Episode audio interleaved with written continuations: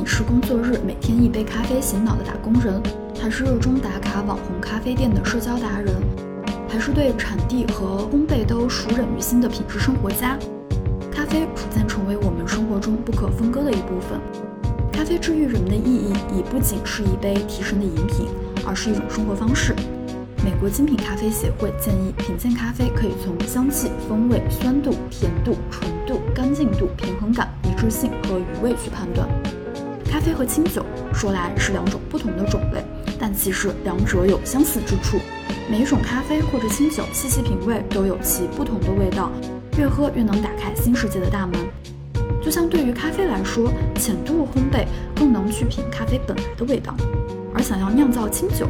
不可或缺的原料就是水和米，米香就是清酒本来的味道。制作清酒的过程中，磨去的米，米的香气更强烈，复杂度也更明显，就更能去品你本来的味道。这期节目我们就来聊聊清酒这个话题，嘉宾是我们的老朋友冯鑫。如果你在听节目过程中有任何想法，欢迎在评论区里跟我们互动讨论。欢迎关注我们的公众号、微博，artshop 艺术出圈”，也欢迎加入我们的听众群。具体进群方式请看 show notes。如果你喜欢听我们的节目，也欢迎分享给身边的朋友。非常感谢你的支持。另外，第一期艺术出圈体验课已经在喜马拉雅上线，这一期是关于如何从一个戏剧爱好者变成 Sleep No More 工作人员的幕后故事，请大家多多关注。本期节目要感谢 C 笑咖啡的赞助。C 笑作为国内最早的精品咖啡连锁品牌，它于二零一二年创立，今年是他们成立的十周年。C 笑的门店已入驻上海、北京、深圳、杭州、苏州等城市。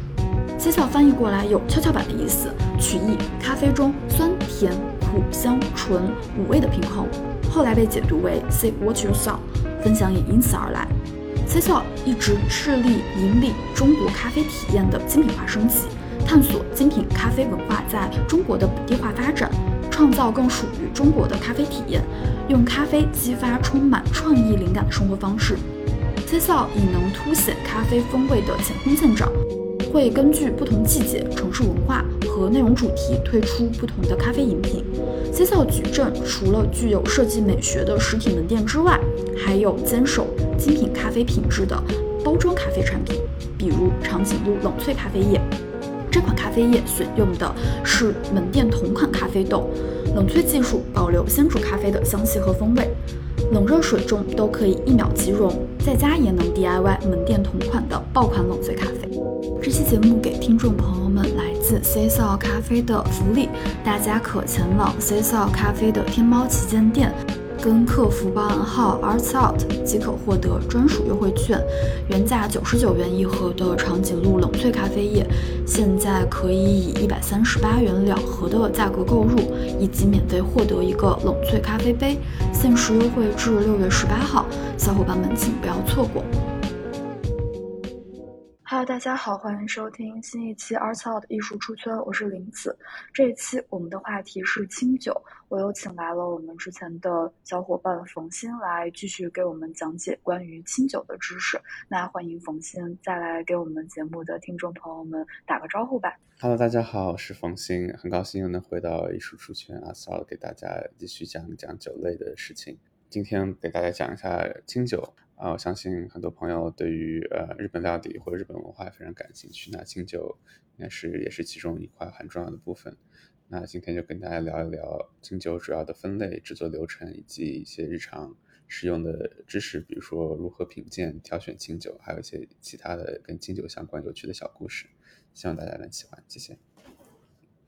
好的，那我们就开始今天的话题。那首先第一个问题就是什么是清酒？就清酒它跟其他的酒类大概有什么样不同？这个也是一个我觉得，当比如说我住在美国一段时间，我西方的消费者会也会比较那个过纠结的一个事情，因为特别就是说，当一些亚洲酒类都摆在一起的时候，在超市里面，比如说清酒、韩国烧酒，或者日本烧酒，然后中国白酒。们摆在一起的时候，然后消费者有疑惑说：“那清酒到底是什么？它是其中某一款酒种吗？还是说……然后又会听说它是一个呃，英文翻译叫 rice wine，它就是一个米的像葡萄酒一样类型，但你又觉得它是个粮食酒，它又感觉像啤酒，所以说很多人会对这个事情是非常疑惑，它到底是什么样的。但我们还是明确一个比较大的概念，首先就是清酒是一个用大米、水、米曲，然后酵母，有的时候还会加入一些那个乳酸啊，做成了一款酿造类型的米酒。首先就要区别这个酿造和别的一些酒种的区别，比如说蒸馏酒。蒸馏酒是在一个酒酿造完了之后，再把这个酒液加热，然后把让因为酒精的沸点比水要低一点，在八十四度左右的时候，酒精就会挥发，然后把这些挥发的酒精再给冷凝下来。酒酒精的度数就会提高，所以这是蒸馏酒。那清酒不是蒸馏酒，所以这是它区别于白酒、韩国烧酒、日本烧酒，或者说其他的这种啊蒸馏酒类的区别。那它跟它的酿造过程中可能使用的工艺可能跟啤酒会是比较相似，但是它跟啤酒也有很多很大的区别。首先就是它的度数上已经就很高了。金酒大部分时候是在一个十五度到十六度，当然最高可以达到一个二十二度左右的一个度数。那一般我们喝的啤酒大概也就是个三四度，有些重型的啊 IPA 或者说一些重型的比利时啤酒，也许可以达到十度以上，但是不太常见。另外就是清酒，我们刚才讲的说它的原材料只有大米，即使是米曲的话，其实也是由大米感染了一些霉菌，然后演变过来的。形形成那个曲，那啤酒会用到很多，比如说像大麦、小麦，然后还有一些啤酒花去做成一款酒，而且它大部分时候是带有气泡的。然后我们刚刚讲的说，有时候大家会觉得清酒是个 rice wine，那它跟葡萄酒的区别有什么呢？其实它跟葡萄酒一个很重要的区别就是，葡萄酒是一个它的葡萄里面有直接可发酵的那种单糖。一般我们说从什么是酒精酒类的发酵过程，是从葡萄糖加上一个酵母，然后酵母会把这些葡萄糖给吃掉，然后它会代谢出来这个酒精跟二氧化碳。葡萄葡萄里面很显然它里面有直接有甜度，所以它里面是直接有可发酵的葡萄糖的。所以你把葡萄给挤破，让汁流出来，然后这时候你可能把它加入酵母的时候，你就可以发酵成酒。而清酒，因为我们想到用的是大米，它里面其实是没有直接可发酵的糖的，它用的是淀粉。淀粉是一个长链的长链的葡萄糖，就是一个一个小的葡萄糖连在一起连成一个长链。那我们就需要有一种机制，把这个长链的葡萄糖给分解成一个个单个的葡萄糖。那这个时候就需要有一个东西叫做淀粉酶。相信大家可能以前上课的时候，比如说生物课的时候或化学课的时候会讲到，就是说我们为什么吃一吃米饭，然后在嘴里面会变甜？因为我们在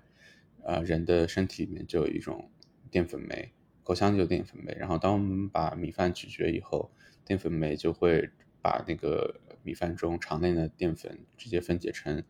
一个个单个的葡萄糖，所以我们在舌尖就会感受到甜度。所以相比葡萄酒的话，那清酒需要有一个所谓的糖化的过程，就是把我们的大米转化成一个可发酵的葡萄糖，然后这时候酵母的参与才能把它转化成酒精，这是一个很大的区别。所以。因为葡萄糖只需要一步发酵，它我们一般叫它单式发酵，而清酒或者是啤酒，因为它是由一个淀粉作作为一个主要的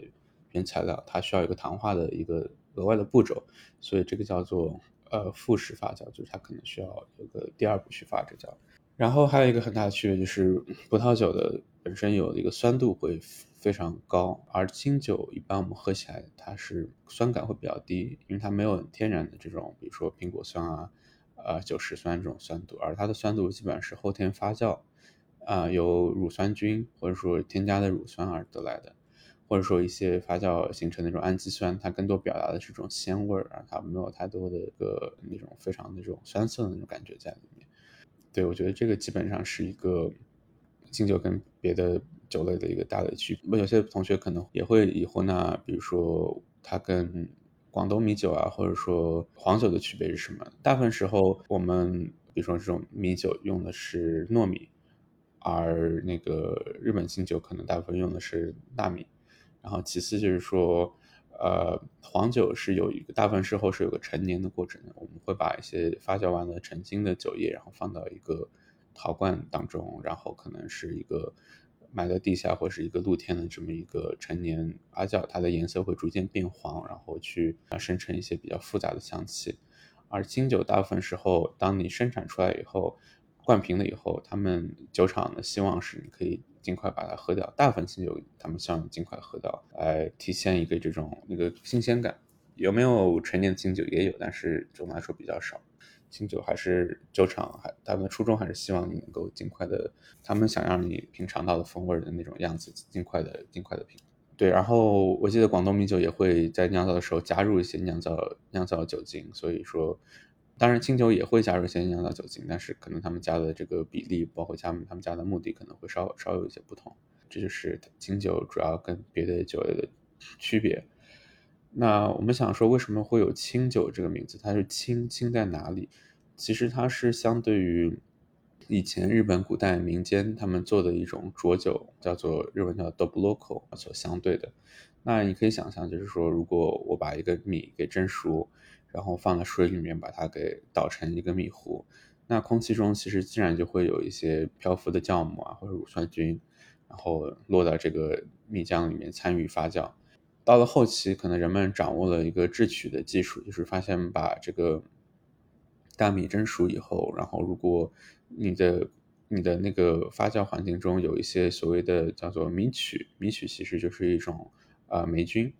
当这个霉菌感染到这个大米上面以后，它们就会形成一些这种像像白色的绒毛附着在这个这个大米上。然后这个东西是可以帮助发酵的，因为那些霉菌在生长的过程中，它就会产生一些这个淀粉酶跟蛋白酶，它们可以帮助分解这个大米中的蛋白质跟淀粉。所以当你把蒸熟的大米，然后这个感染的霉菌以后的这个米曲。还有空气中漂浮的酵母，还有水放在一个大缸里面的时候，它就自然而然就会开始它的发酵的形式。就是那，所以在很很久以前，呃，如果你是一个种田的农民，家有额外的粮食的话，你就可以自己用水，然后用大米，然后可以自己做一个酒。但那个酒其实是，如果你看到质感的话，它其实是相当于一个比较像米粥一样的这种质感。所以说，当你喝的时候，你是可以喝到这种。米的颗粒的，然后包括你呃看它的样子也是一个白白的一个粥，所以它不是一个清的。那之后更纯粹的去追求这个酒液，然后大家可能发明了就是说过滤的技术。那传统过滤技术就是把这些发酵完的米浆灌到一个布袋子里面去，那个布袋子可能它的那个。呃，棉线的这个纤维的这个缝隙可以作为一个过滤的这个装置，那那个清清澈的酒液就会从中滴下来，或者说你去给布袋施加一些压力，你就可以把这酒液给挤出来。所以那就是，呃，相对于我们刚才说农家制作的浊酒，另外一个东西叫清酒，因为它经过了额外一层过滤。所以其实你看到现在我们日本的酒税法讲到清酒的时候，他也会强调说一定要经过一次压榨或者经过一次过滤的过程。那很多朋友也会有疑问，那我看到市面上现在也有那种所谓的浊酒，叫做尼沟里，那这些不是也是清酒吗？对，他们也是清酒，但是但是他们是清酒的原因，是因为他们也经过了一次过滤或者压榨，但是他们可能过滤的那些装置的空隙会更大一点，他们可以让一些那种小的米的颗粒，那种白色的这种像云雾一样的颗粒给。也去过滤到这个清酒里面，但是它从技术层面来讲，它还是经过了一次过滤的，所以这是清酒一定要做的一个事情，就是一定要经过一次压榨跟过滤，这也是法律所规定的。但大部分我们喝的清酒还是一个比较清澈啊，然后呃无色，然后呈一种花果香、米香为为主的这么一个酒类。清酒就是传统的什么是从如何演变过来？其实还有一种说法是，它从它是从那个。神道祭祀用的酒演变过来，我们有没有看到？就是说，呃，我相信有些朋友看过那个新海诚的一部动漫，叫做《你的名字》，它里面就有个场景，就是女主化身为一个神道的一个侍女，然后在在春天祈求这个今年这个风调雨顺，然后能够收获的时候，他们会把蒸熟的米饭放在嘴巴里面去嚼。嚼完以后，他们再吐到一个个陶罐里面，然后放到那个寺庙里面，然后等它发酵。这个东西可能在现在看来非常非常不可思议，就是感觉这个东西好像不是那么干净卫生，对，但它其实是有一定的原因的，因为当时可能大家没有发现，啊，这个米曲可以生产成淀粉酶，所以他们必须要用口腔中的淀粉酶，然后把这个米经过一定的咀嚼，然后让口腔淀粉酶跟米混合起来，这个时候你把它放到陶罐里面，空气中的酵母会落进去，然后它就会形成一个糖化跟发酵，然后在一个罐子里面。当然，这个东西你可以想象，如果你把它放大的话，就跟我们后面这些呃日本农夫做的其实差不多，把米捣碎，然后加入这个淀粉酶，所以它就可以发酵了。这这也是一种所谓的就是清酒起源这种来源。对，所以清酒的一个大大概的定义可能是就是这个样子。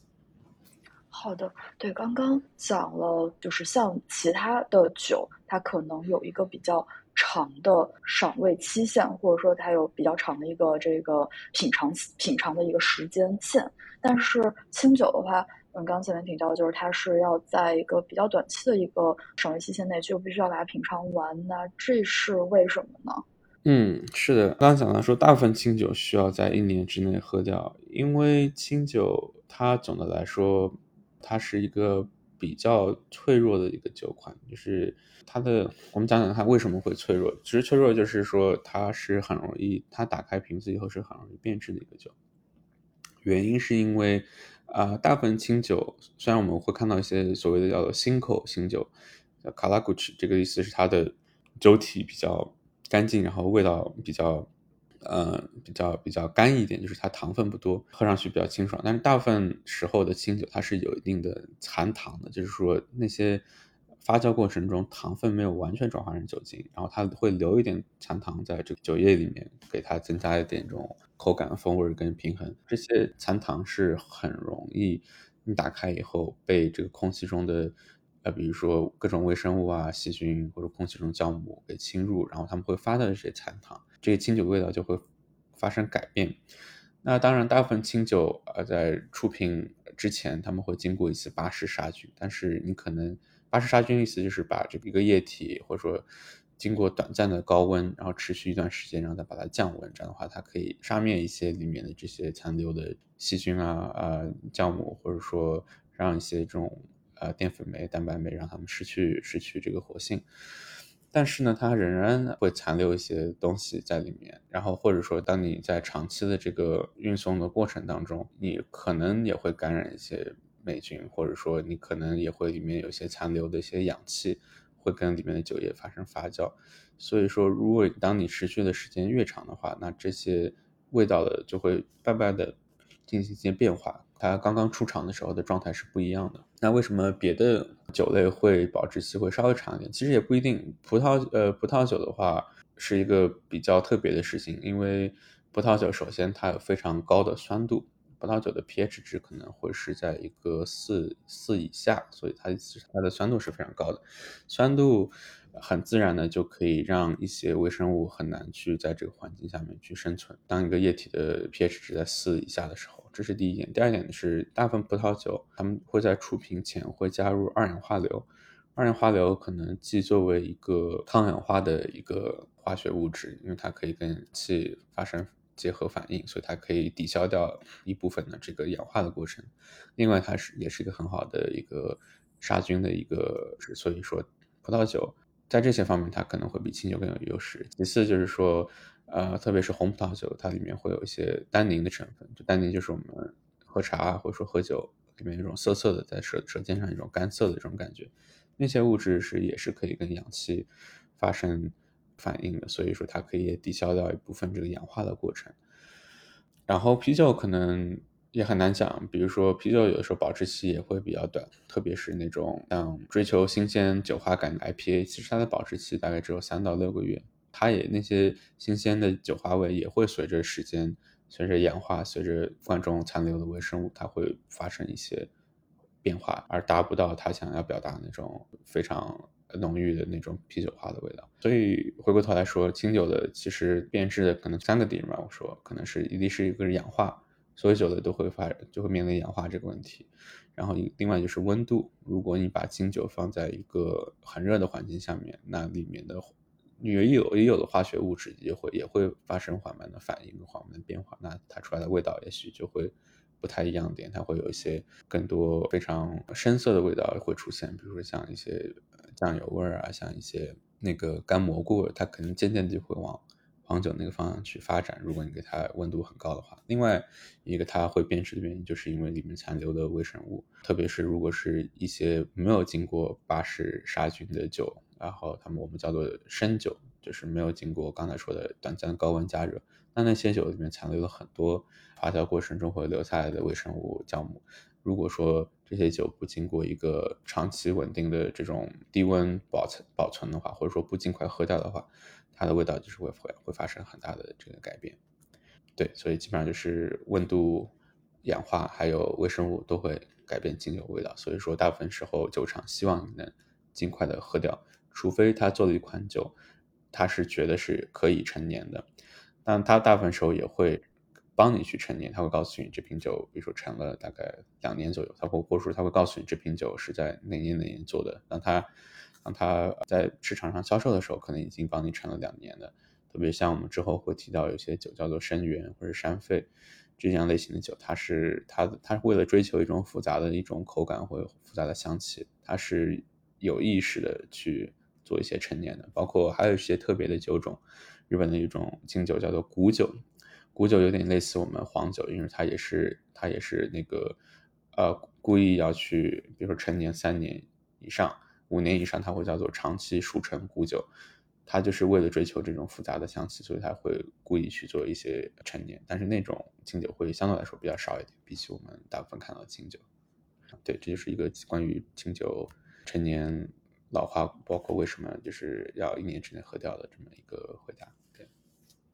好的，学习了。那下一个话题的话，想来说一下，就是清酒它的分类，就是它会有什么样的一些特殊的分类，这个可以来给我们来具体讲解一下吗？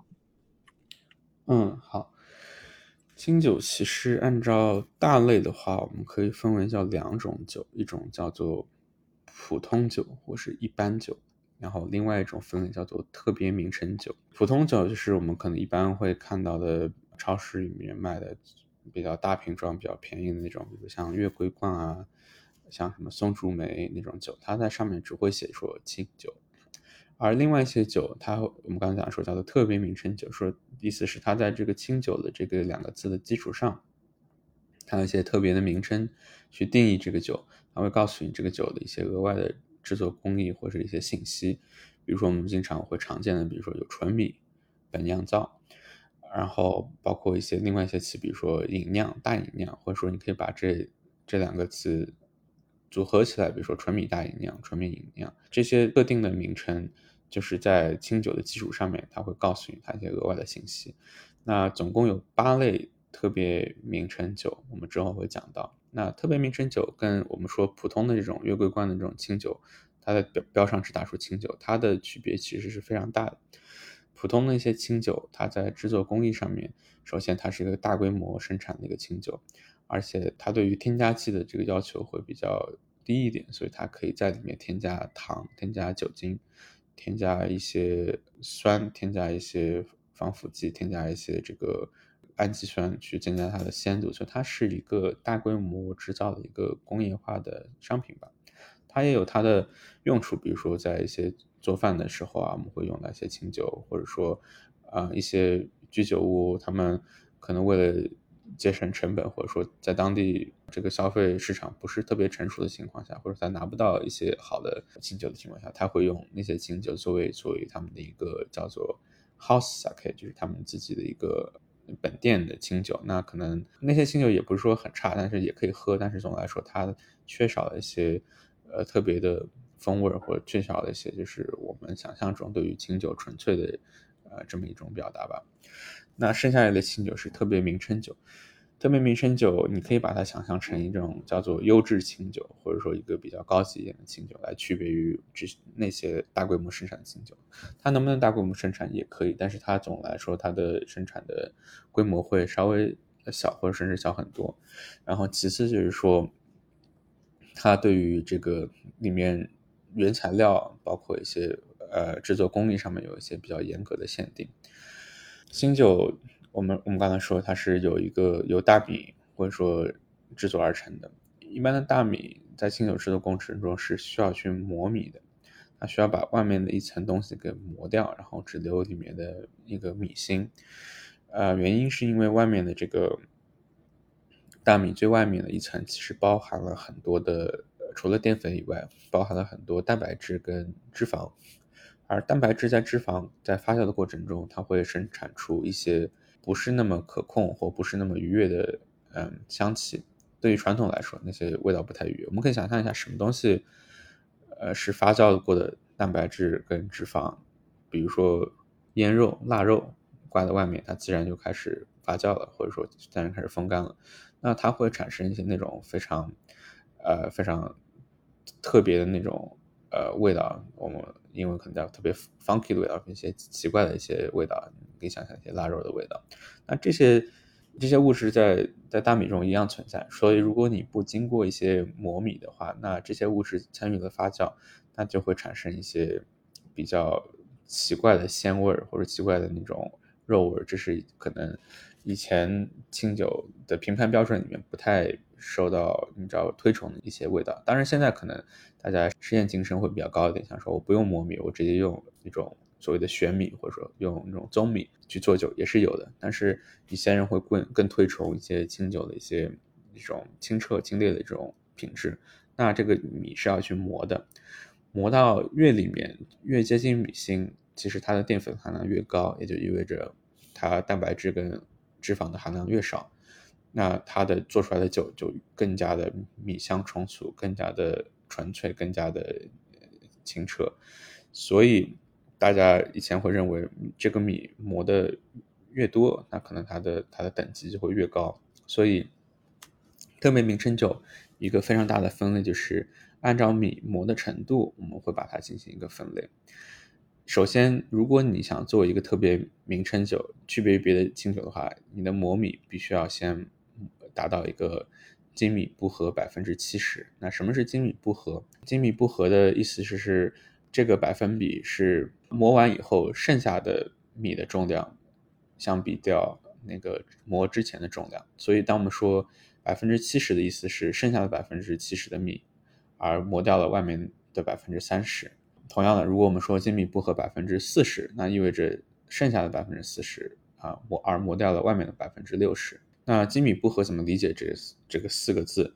精就是精精英的精。那精这个词本身是个动词，就是把这个米外面那层给磨掉，所以它其实是一个 polish，就是打磨的意思。所以精米是一个动名词。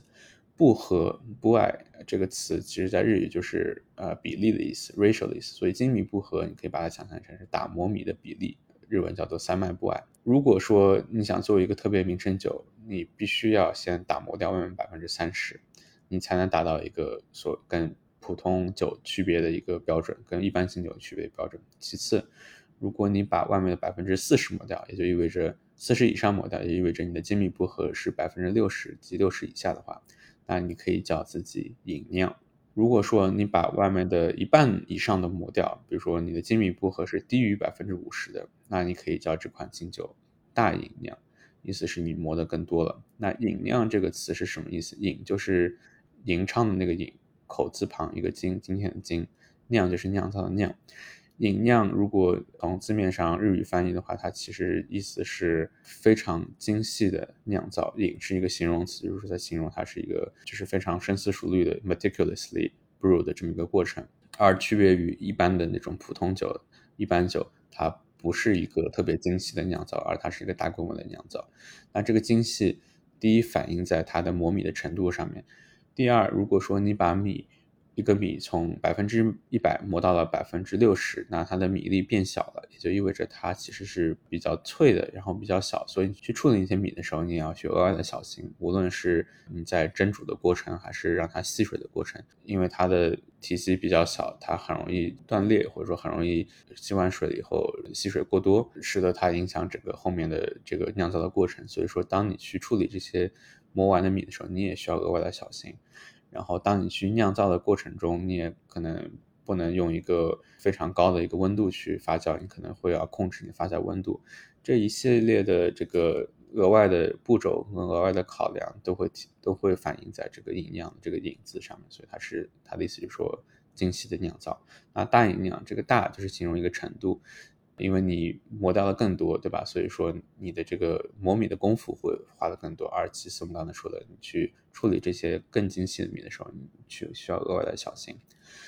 所以说我们刚才讲到有三个不同的。精米步合的这个不同的这个等级，百分之七十、百分之六十、百分之五十，想进入特别名胜酒的这个这一类，必须要首先是百分之七十，然后如果百分之六十以下可以叫自己饮饮酿，那百分之五十以下可以叫自己大饮酿。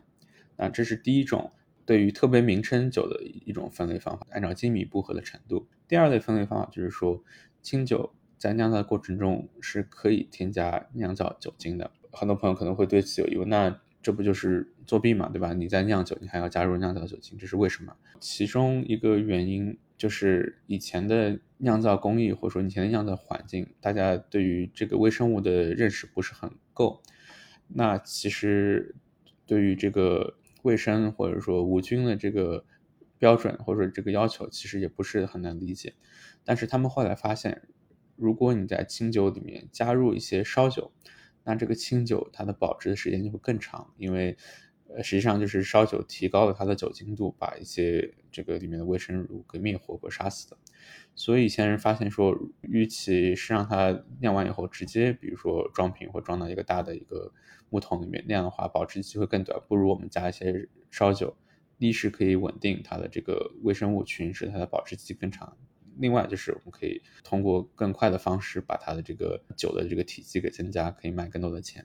所以这样的一种传统的加入酒精的方式，我们称为叫本酿造。本就是原本的本，它的意思就是说这是原本的酿造的方式。很大概在呃，可能在一九零零年以前，很多的清酒的制作工方法中确实是要加入烧酒的，来。达到刚才两个目的，所以这个叫本酿造，原本酿造的方式。当之后我们就是清酒酿造环境逐渐变好，和一九零九年以后成立的这个日本国立酿造研究所以后，大家对于这个微生物认识有了增加以后，大家可能发现说，哦，也许不需要添加这个烧酒，我们可以知道如何去控制这个我们的酿造环境，如何控制微生物。那之后，如果你不加入酿造酒精，那你的酒是不是基本上只有大米？水跟米曲，对吧？那米曲也是由大米演变过来的，还有一些别的微生物，没有加入任何的别的酒精，那所有的酒精都是由大米来酿造出来的，那这个东西就叫纯米酒，因为它是没有添加酿造酒精的。纯米酒其实并不是一个比较传统的一个酒类，虽然大家会想说啊，纯米追求纯粹，也许是一个比较好，或者说是一个。一直会最尊尊崇的一个事情，但其实纯米酒真正的发展还是要到一九四零年以后，或者说二战以后来发展。因为我们可以想象，在之前，在一九零零年以前，我们对于微生物没有太多呃认识，那我们可能还是要加入酿造酒精。而在这个过程当中，又日本又经历了，比如说二战，然后二战之前，这个政府需要去增加这个酒税的征收，而然后去补充军费。一九三零年代到一九一九五零年代，基本上粮食呃是属于一个比较短缺的状况的话，那也就意味着你其实没有那么多的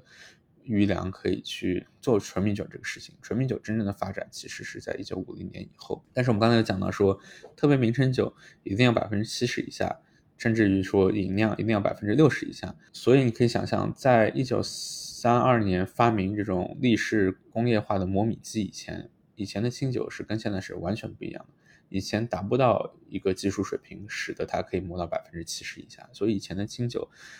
大部分的时候还是那种味道比较浓郁、米味比较充足的这种酒，而到了三十年代以后有了这个机器，才可以使得它达到一个饮酿的级别。但我们有讲到说，三十年代日本可能在备战，四十年代打仗，五十年代在重新这个恢复从战争的这个创伤。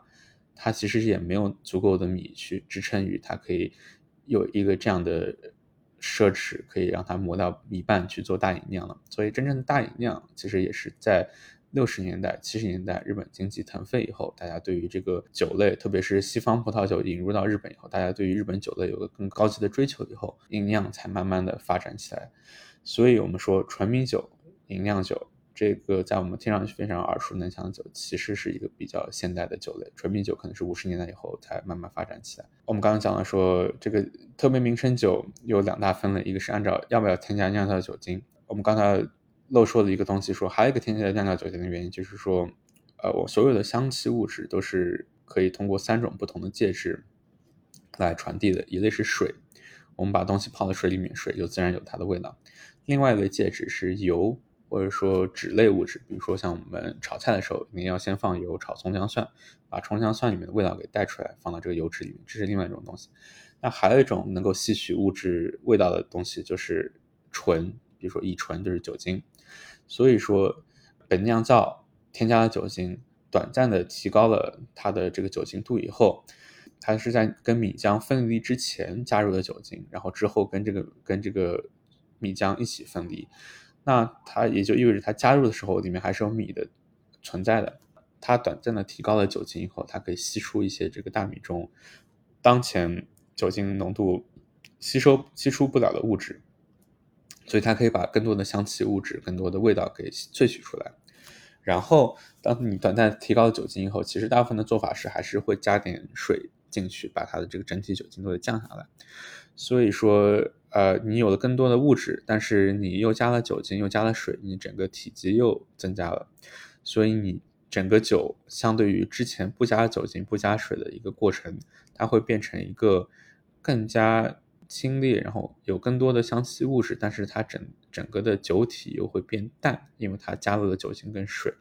所以这就会形成一个呃额外的风格。如果你要追求这种比较有点香气，但是又是一个整体是个清冽、清爽，然后干净的风格，其实本酿造加酒精可以帮助你达到这种风格。所以它它是为了达到一种额外的这种风味的风格而形成的一种方式。所以我们刚才讲了说，为什么要加酒精？第一是可以传统上是可以，你知道增加保质期。然后第二，你是可以增加它的整体的这个量，对吧？因为加酒精很容易，而制作更多的清酒其实更更加复杂。你可以通过更少的成本增加量，这是一个方法。那第三的一个方法就是说，它可以提升这个酒的这种清爽的这种程度，是为了一个清清爽，包括高香的高香气的一个程度。那只是作为风格上的一种一种目的。那我们刚刚讲了，说加不加酒精可以分为两大类，一个是如果是不加酒精，那可以分为叫纯米酒；如果加了酒精，是为本酿造，对吧？我们刚才讲的时候有三类不同的这个精米不合的这个分档，七十、六十、五十。那如果你把这个两大类做一个相乘，那我们就可以得出六种不同的清酒。我们可以有纯米，然后如果纯米磨到百分之六十以下，我们可以叫纯米饮酿。如果纯米酒磨到百分之五十以下，就叫纯米大吟酿。那本酿造系的话，如果是百分之七十以下，就叫本酿造。如果是加入了酒精，而且磨到百分之六十以下，那就它就叫饮酿。注意，就是前面没有这个纯米这个前缀了，也没有本酿造前缀，我们就直直接叫它饮酿。意思是说，它磨到了百分之六十，但它加入酒精，它不是纯米了，直接说饮酿。那相同的，如果你是加入酒精的本酿造系的酒。你磨到百分之五十以下，这个东西就可以叫做大饮酿。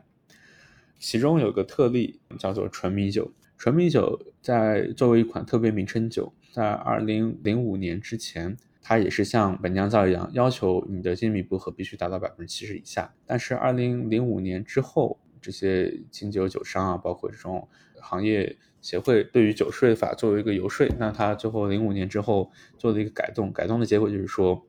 只要你的酒用大米做，不加酿造酒精，然后符合别的特别名称酒的这个添加物的要求，只要你不用添加的酒精，无论你的精米步合是多少，你都可以做纯米酒。所以在零五年之后，可以出现了，比如说百分之七十以上的精米步合，比如说百分之八十甚至百分之九十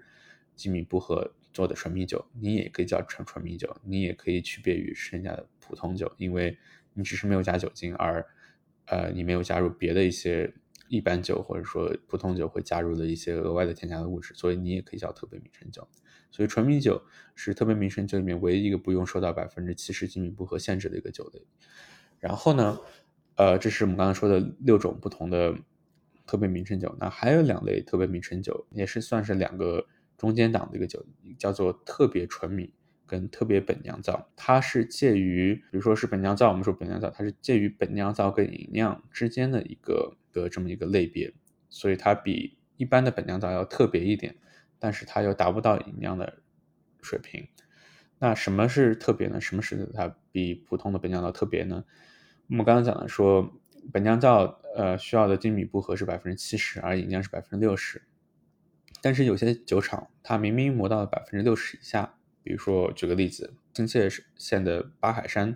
它有一款特别本酿造，它的精米步合已经达到了百分之五十五，它已经达到了饮酿的级别了。但是呢，它仍然叫自己。本酿造，因为他觉得虽然我达到了饮酿级别，但是以我整体的风格、我整个风味，或者说我的制作的流程，它达不到我心目中饮酿的这个级别，这是其中一个原因。第二就是它有可能它在它的产品线里面有还有一款饮酿酒，啊，它的磨米程度可能更低。那为了区别于它普通的本酿造，啊，和区别于它别的饮酿，它会把自己叫做。特别本酿造，就是即使它的磨米程度达到了百分之六十以下，他觉得达不到饮酿的标准，或者他觉得比还是比一般的本酿造磨米程度更高，制作更精细，他会叫它特别特别本酿造。那相同的，在纯米系这个概念里面，也也有一个东西叫做特别纯米。同样的，就是它可能它可能精米不合达到百分之六十以下，但是它还是会叫自己呃纯米，因为他觉得他达不到自己对于饮酿的那个风格的这种要求。但是它又比剩下的纯米做的更好一点，或者做的更特别一点，所以它叫自己特别纯米。这是一种特别的方式，就是说，当你磨到了下一个级别，但是你又觉得自己的风格达不到下一个级别的话，那你就会把自己叫做特别。所以我们有特别纯米或特别本酿造。还有一种特别的方法，就是说，如果你使用了特别的酒米，比如说你使用了特别有名的酒米，比如说像我们熟悉的可能山田锦，或者说五百万担。那这些酒米会区别于其他的纯米酒，他们可能会用一些没有什么名气的酒米啊，或者说甚至用一般的食用级别的大米。那你用了一个特别的酒米，或者说你用一些特别的酿造的方式，你区别于普通的纯米或本酿造，那你也可以叫自己特别纯米或特别本酿造。但是你一定要在酒标上标出来，为什么你特别？你是用特别的酒米吗？还是你用特别酿造方式？所以这就是另外两类。我们讲的特别名称酒、特别纯米跟特别本酿造。那我们再回过头来说一遍，我们总共八类特别名称酒到底是什么？如果你是纯米系，你不添加酿造酒精，那你就按照我们的磨米程度来，从从那个低到磨米程度高，我们可能分分成叫做纯米、特别纯米、纯米饮酿跟纯米大饮酿。那如果按照本酿造系就是加入了酿造酒精，那你可能会分为叫做本酿造、特别本酿造、饮酿跟大饮酿，这这八种就基本上涵盖了我们市面上可以见到的清酒。所以大家之前一直会可能会产生一些疑惑，比如说什么是纯米，什么是饮酿？那纯米跟饮酿这两个字要分开来看，纯米是指的是是否添加酿造酒精，那大饮酿就是指的是它的这个磨米程度。啊，其中还会有一些特别款，叫特别纯米跟特别特别本酿造。这就我们已经差不多简单的讲了一下这个八款特别名称酒。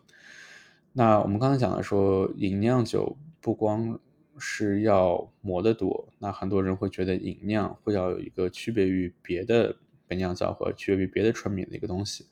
很多酿酒师会追求的一个东西叫做饮香 ginka。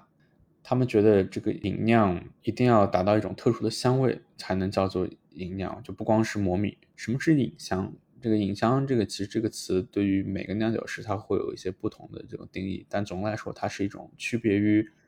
传统米香的一种高香。那有什么特别的例子？比如说像是我们一般闻到的苹果香气或者香蕉香气，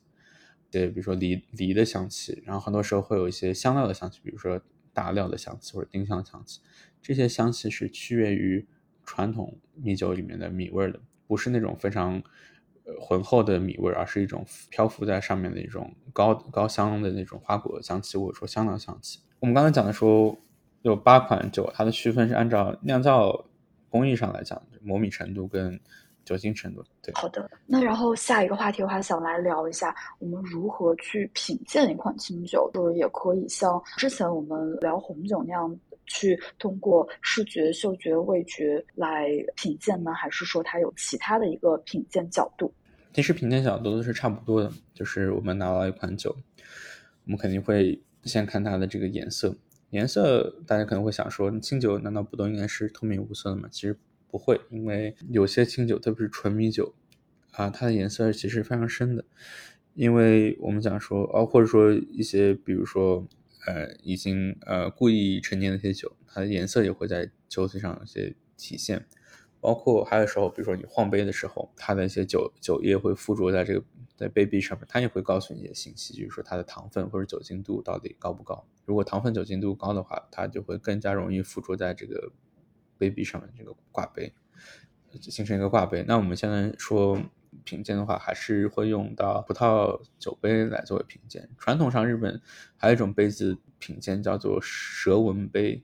或者叫做 Kiki Choco，叫做冰酒的猪口杯。它是一个像似类似于我们白色的那种圆柱形的那种茶杯，那它里面会有两圈那种嗯蓝色的平行的那个圆圈。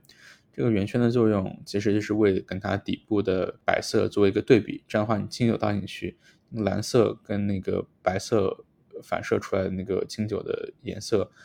它很容易看出清酒的颜色是纯净的还是一些偏黄的。那以前可能会认为说这个黄色的清酒就是不好的，是不纯净的。那现在可能渐渐的这个这个观念会叫呃就会被摒弃了，因为我们也会发现一些非常味道非常丰富、非常浓郁的酒，它不一定呃一定是特别特别嗯无色清澈的，呃经过一些熟成过的酒，它也是可以有一点点那种呃黄色出现。所以第一个我们，但是我们现在嗯讲到品酒的话，可能还是会用到一个嗯。葡萄酒杯，因为它的这个香气的聚集会更好一点，比起我们这种传统的像这种日式的这种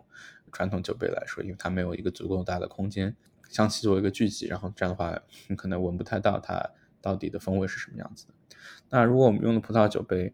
然后我们刚才讲说上面有一定的空间给它去香气聚集，那也意味着我们下一步可能就是要去闻这个闻香，那这个香味到底是聚集的是什么样的香味？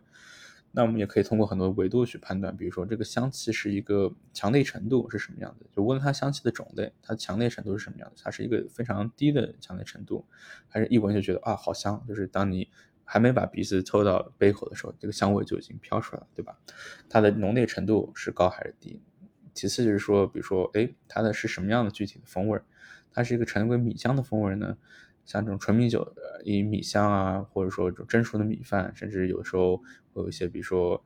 饭焦的一些味道，比如说有些烤烤熟过的米饭，或者说有时候还会有一些豆腐的味道。你是一种比较单一的、比较米香的风格呢，还是说你闻说哦花果香气？就像我刚才说的，饮酿有有没有饮香？那有没有一些别的？除了刚讲的苹果、香蕉？呃，或者说梨子有没有一些别的香气？比如说我们想说的香料味，有没有大料的味道？有没有一些丁香的味道？那它的香气的呃程度是什么样子的？然后我们之后可能去喝喝的时候，我们会想说它是一个我们刚刚讲的说它的酒体的厚重的程度，它是一个它是一个醇厚型的酒呢，还是一个清清烈型的酒？然后它具体想表达一个什么样的味道在里面？就是它的味道的表达是米香突出呢，还是有一些别的花果香？它的酸度高不高不高？很多时候清酒会会有很多乳酸的参与在里面进行那个发酵，它它有没有一种乳酸感？它有没有一种酸奶的感觉？还是说它的酸感更更多的是一个鲜的一种氨基酸的酸感？传统上会分为叫做淡丽辛口和浓醇甘口，浓醇就是跟淡丽作为一个对比，就是它口感更浓郁，对吧？然后甘口这个甘也是甘甜的甘，就跟这个辛做一个对比。如果你有一些甜度。那你整个感觉是比较顺滑、比比较甜的，它可以去平衡一些最后的酒精的感觉。很多时候大家会把清酒笼统的分为，你是你要么是清冽的，或者说你是这个浓浓醇甘甜的。但其实我们刚刚讲了，说现在的清酒分类已经不仅仅局限于这些分类，你可以做一个酒体非常清爽，但是它整体是一种清甜的感觉，有没有这样的酒？是有的。或者说你可以做一个米香非常浓郁入口，但是你收口的那种感觉也是非常的干，就是虽然米香浓郁，但不代表你的糖分也多，对吧？米香浓郁，但是收口非常的干。你也可以做一个浓醇干口，所以这些东西其实是都可以排列组合的。所以具体还是要看你的品鉴完了以后，你个人那种感受。所以当我们喝的时候，当然我们也会享受，比如说在居酒屋跟大家啊一起干杯的时候。但是如果说你有手上有一个葡萄酒杯，或者说你有足够的一些时间去考虑到这些清酒的味道具体什么样的话，你不妨可以像葡萄酒一样，你去去细细的去品一品清酒里面到底是一个什么样的味道。对，这就是一个嗯大概的。呃，清酒品鉴的一个过程。好的，那我们最后一个话题了，就是对于选购这个清酒，我们需要注意哪些点？然后下来的话，就是清酒它在餐酒搭配这一块儿，它有没有什么样的一些我们也需要去注意的点呢？好的，清酒的酒标呢，其实它会告诉你很多信息，它主要告诉你一些制作的一些过程。我们讲特别名称酒，其实就是一个一个例子。它告诉你的纯米，但是想告诉你我没有添加酿造酒精。它告诉你的拧酿或者大吟酿，它是想告诉你我磨米程度的磨了多少。所以清酒呃酒标对于初学者来说比较难理解，因为如果你没有你不知道它背后这些制作的具体的步骤是什么，那你没有办法从这个酒标上面获得对应有用的信息，因为它是想告诉你说哦。纯米没有加酒精，所以它是个米香充足的酒。那大饮酿、饮酿，我磨的越多，意味着我的我也是我的整个嗯蛋白质、脂肪含量少，所以酒体更加清冽。而且一般情况下会用一些高香型的这个酵母，它是它其实想告诉我是一个清爽，然后但是呢我又是一个高香型的这么一个酒。那这是一般情况下你会看到，但是这我们刚才已经 cover 掉了，说这八款特别名酒它背后。大概意味着什么？还有一些清酒信息，它会告诉你，比如说，其中一个词叫做原酒，叫做干熟。大部分清酒发酵完之后是要添加水的，因为它会把酒精感给降下来。那还有一类酒，它不添加水，它原本的样子，呃，它就叫做原酒。原酒总的来说，它的风味会更加浓郁，因为它没有经过。额外的水去稀释，不光这个水是会稀释酒精，它也会稀释到别的一些风味。有的时候原酒，当你会当你结合它的酒精度来看的话，你也会可以判断它是一个是不是一款非常浓郁、非常烈的酒。因为如果当它它是个原酒，且酒精度可能达到十八度以上的时候，那你可以想象它的这个口感是非常浓郁，然后它的整个酒精感也是非常高的。但原酒并不意味着它的酒精度一定高，因为酒精度。即使是你不加后期不加水，那你前期比如说你的米水的比例酿造的时候，米水比例是一个比较比较小的，比如水比较多，米较少，你可能刚酿造出来就是一个十六度，那即使你不加水，你也是一个比较 balance 的酒精度。所以当你看到原酒的时候，它会告诉你我没有加过额外加过水，但是同时也要结合这个酒精度做一个判断啊，来判断它的到底是什么风格的酒。另外标志，因为你可能会看到的叫做无滤过，英文可能是 unfiltered。刚刚不是讲到清酒必须要经过一个压榨过滤的过程吗？那那他说的无滤过是什么意思呢？其实这个词可以展开来，他想告诉你是我没有经过活性炭过滤。刚才提到过，以前的人会认为清酒越轻是越高级的象征，那有点杂色其实是不好的，所以传统上来他们会用活性炭，然后放在一个两层过滤。纸里面，然后摆很多个层的这个活性炭的层，然后使得让清酒从中间穿过。那原原本刚压榨出来有点黄绿色的清酒，经过活性炭的过滤以后，它就会变得非常的清澈透明。而相反的，如果不去做活性炭过滤，可以更多保留风味，所以他们会下说无滤过，就是没有经过活性炭过滤。如果你看到无滤过的时候，你也可以想象它是一款味道更加浓郁，可能原本的香气更加充足的一款酒。那另外一个经常会看到的词汇叫做生酒，生酒的意思是没有经过巴氏消菌的酒。我们刚刚讲说清酒是一个非常脆弱的酒，所以大大部分清酒会经过两次巴氏消菌，一一次在酿造结束之后，一次在灌瓶之前。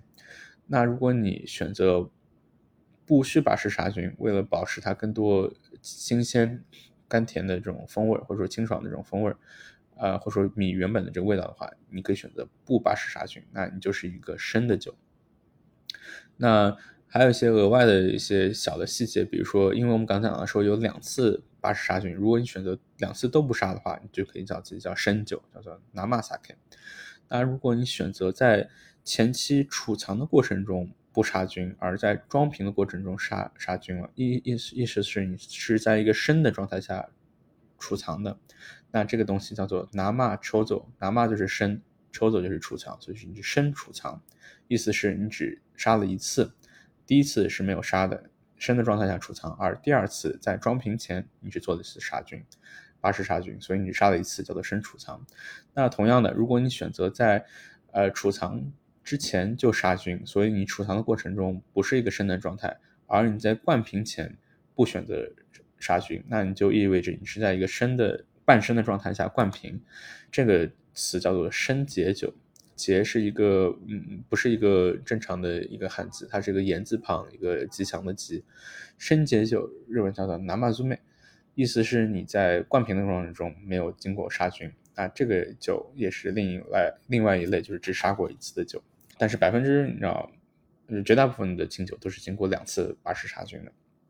所以当你看到生酒的时候，你就可以想说，哦，它没有经过巴氏杀菌，可以值得一试，因为它不光。不经过巴氏杀菌，它还是需要很多的冷链。呃，我们我们讲说，那个温度也是一个非常大的清酒变质的隐患。所以说，当你拿到清酒的时候，你可以想象它大部分时候是经过全程冷链过来的，也是一款体现原本风味的一款酒。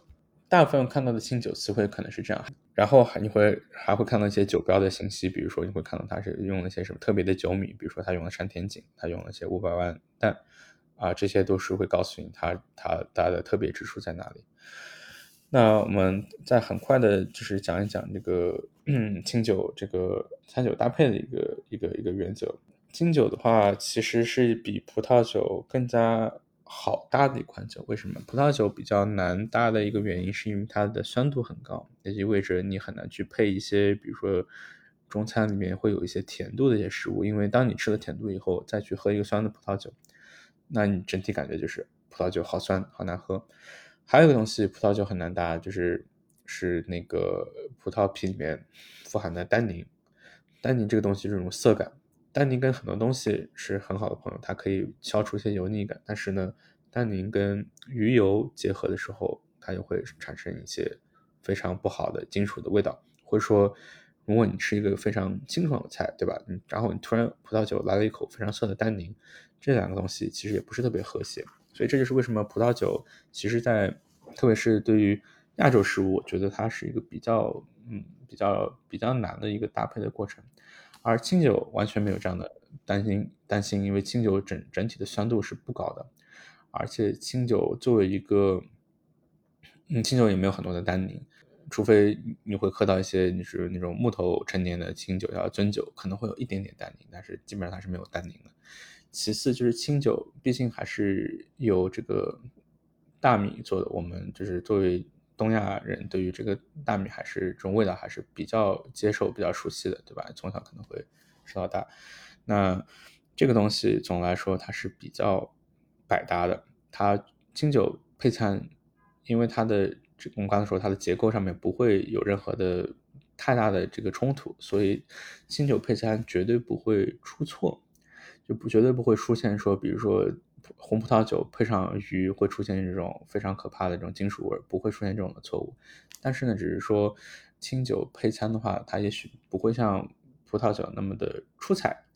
但是它仍然会有很多好的搭配。比如说，我们会把一些浓郁的食物跟一些浓郁的清酒搭配起来。其中一个比较典型的例子就是我们讲九州有一个日本的县叫做福冈。福冈在北部，然后福冈，嗯，我们经常会听说一下什么博多拉面或者博多这种食物，其实他们的那里的口味是非常的浓郁、非常油腻的。他们吃的那种骨汤拉面，包括他们吃另外一个东西牛牛肠锅，对吧？这个牛肠切成段煮在一个火锅里面，他们喜欢会配纯米酒，配一些我们刚才说的那种乳酸感比较复杂的山肺的酒。这这些米香浓郁，然后加上一些复杂香气、乳酸感的酒，配上这些浓郁的食物，其实是非常搭的，因为它整个风格是一个相相近的。这是我们配枪的一个一个一第一个原则，就是相近原则。什么样相近的酒体，配上什么样相近的食物的浓郁程度。比如说一个，嗯，一个吃一个牛排，然后你突然配一个非常清冽的这个，呃，爽酒，或者配一个清冽香槟，能不能搭呢？可能也可以搭，因为他们他们就是相当于说你把你的口腔给给那个重置了，把让作为一个那个清爽口腔的东西。但是呢。你会觉得他们在酒体上面，或者他们这个他们的重量级上面，好像不是一个同样的重量级，所以所以一般会配上这种浓郁的这种肉的食物，还是会配上一些酒体感呃比较强的这种酒类，比如像纯米酒。那碰到一些别的酒，比如说我们在吃一个生鱼片的时候，特别是那种啊比较清爽的白玉的时候，这个时候其实我们可以配一些银酿或者大吟酿，因为它整体的酒体就没有那么厚。不会，而且它的它的它的米香，包括它的厚实程度，不会盖掉这个鱼的味道，所以这是一个相近的原则。那还有一个原则，我们可以想想，我们刚才也微微提到，叫做相反的原则，就是说有些时候吃一些东西确实很油腻，那我们确实需要一个非常清爽的就把这个油腻感给去掉。这是为什么可能吃火锅啊配一些，比如说啤酒，那它可能是做一个。清口的一个作用，那为什么吃炸鸡要配啤酒，对吧？那可能也是作为一个清爽解腻的作用。那同样的，什么样的酒在清酒里面是一个清爽解腻的？我们讲说本酿造系的或者爽酒系的这酒，也是作为一个清爽解腻的这么一种风格。所以，当你吃一些油腻的食物的时候，其实也可以去往啊清爽的方向去去去考虑。比如说吃炸物的时候，吃炸天妇罗的时候，那可以去考虑一下喝一个不用那么。复杂的酒，喝一个爽酒，喝个本酿造，其实是很好的，做一个，嗯，这个味蕾的这个重置，嗯，主要就是这两个原则。那其实具体操作的层面来讲的话，其实都可以，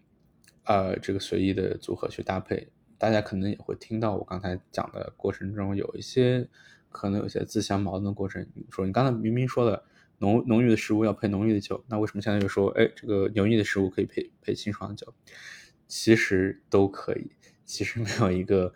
特别呃严格的规定要怎么去配。而且，因为我们刚刚讲了，清酒本身它没有酸度，没有单宁，它其实永远不会出错。不光是搭日本食物不会出错，搭它别的国家的食物其实也不不会太出错。而且，清酒有一个特别好的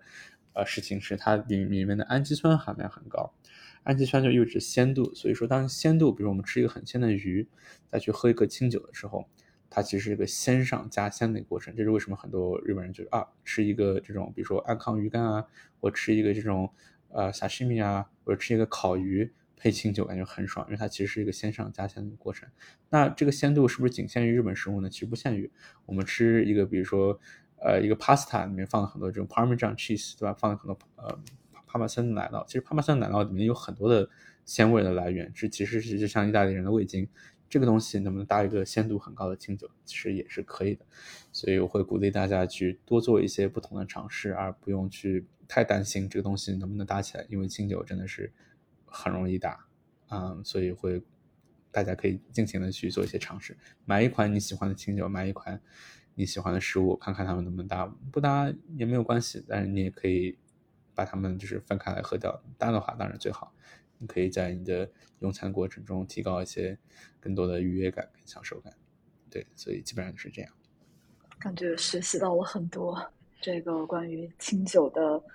历史，然后它的具体的分类，还有包括如何去品鉴这个清酒，还有包括。如何去选清酒？对，然后那我们这期节目就先聊到这里，感谢冯鑫的录制，然后之后也会再请冯鑫来跟我们讲讲其他酒类相关的知识。好的，没问题。呃，今天可能因为时间原因没有具体的展开讲那个清酒的制作流程，可能稍微提到一些，所以如果嗯有些听众朋友感兴趣的话，也可以在啊留言区留言，然后我也会为大家做一些解答。好，也谢谢林子今天邀请我来参加这期节目。好的，谢谢冯鑫。那我们这期节目先到这里了，大家拜拜。好，拜拜。